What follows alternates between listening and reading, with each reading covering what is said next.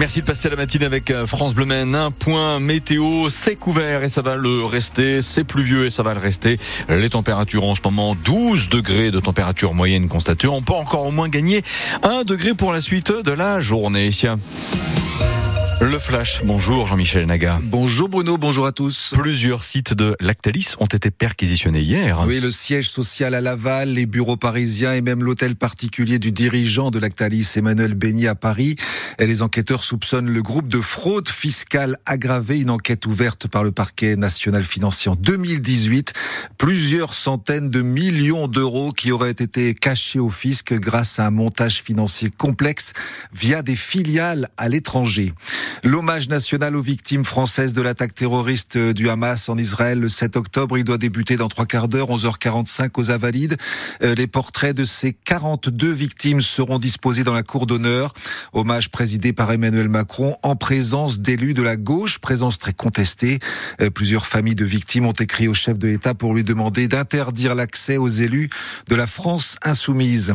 Une maison a brûlé cette nuit à Saint-Jean-d'Assé entre Le Mans et Beaumont-sur-Sarthe. Les parents et leurs 2 enfants, incommodés par les fumées, ont été transportés à l'hôpital du Mans. Elle avait évoqué les faits dans plusieurs interviews. Judith Godrèche, l'actrice, a déposé plainte contre Benoît Jacquot pour viol sur mineur. Le réalisateur avec qui elle a eu une relation quand elle avait 14 ans, lui en avait 39. Benoît Jacquot, lui, conteste les accusations et parle d'une relation amoureuse. Total Énergie veut maintenir le plafonnement des prix des carburants. Oui, sur le long terme, au-delà de 2024, c'est une bonne politique, estime ce matin le PDG du groupe. Un plafonnement qui est appliqué dans 500 stations-service et qui bénéficie en priorité aux milieux ruraux, à la province et aux usagers des autoroutes, selon Patrick Pouyanné.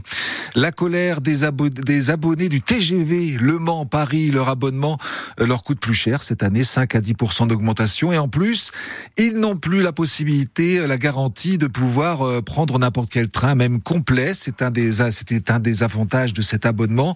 Très pratique, vous le comprenez bien, quand on sort plus tard que prévu du travail.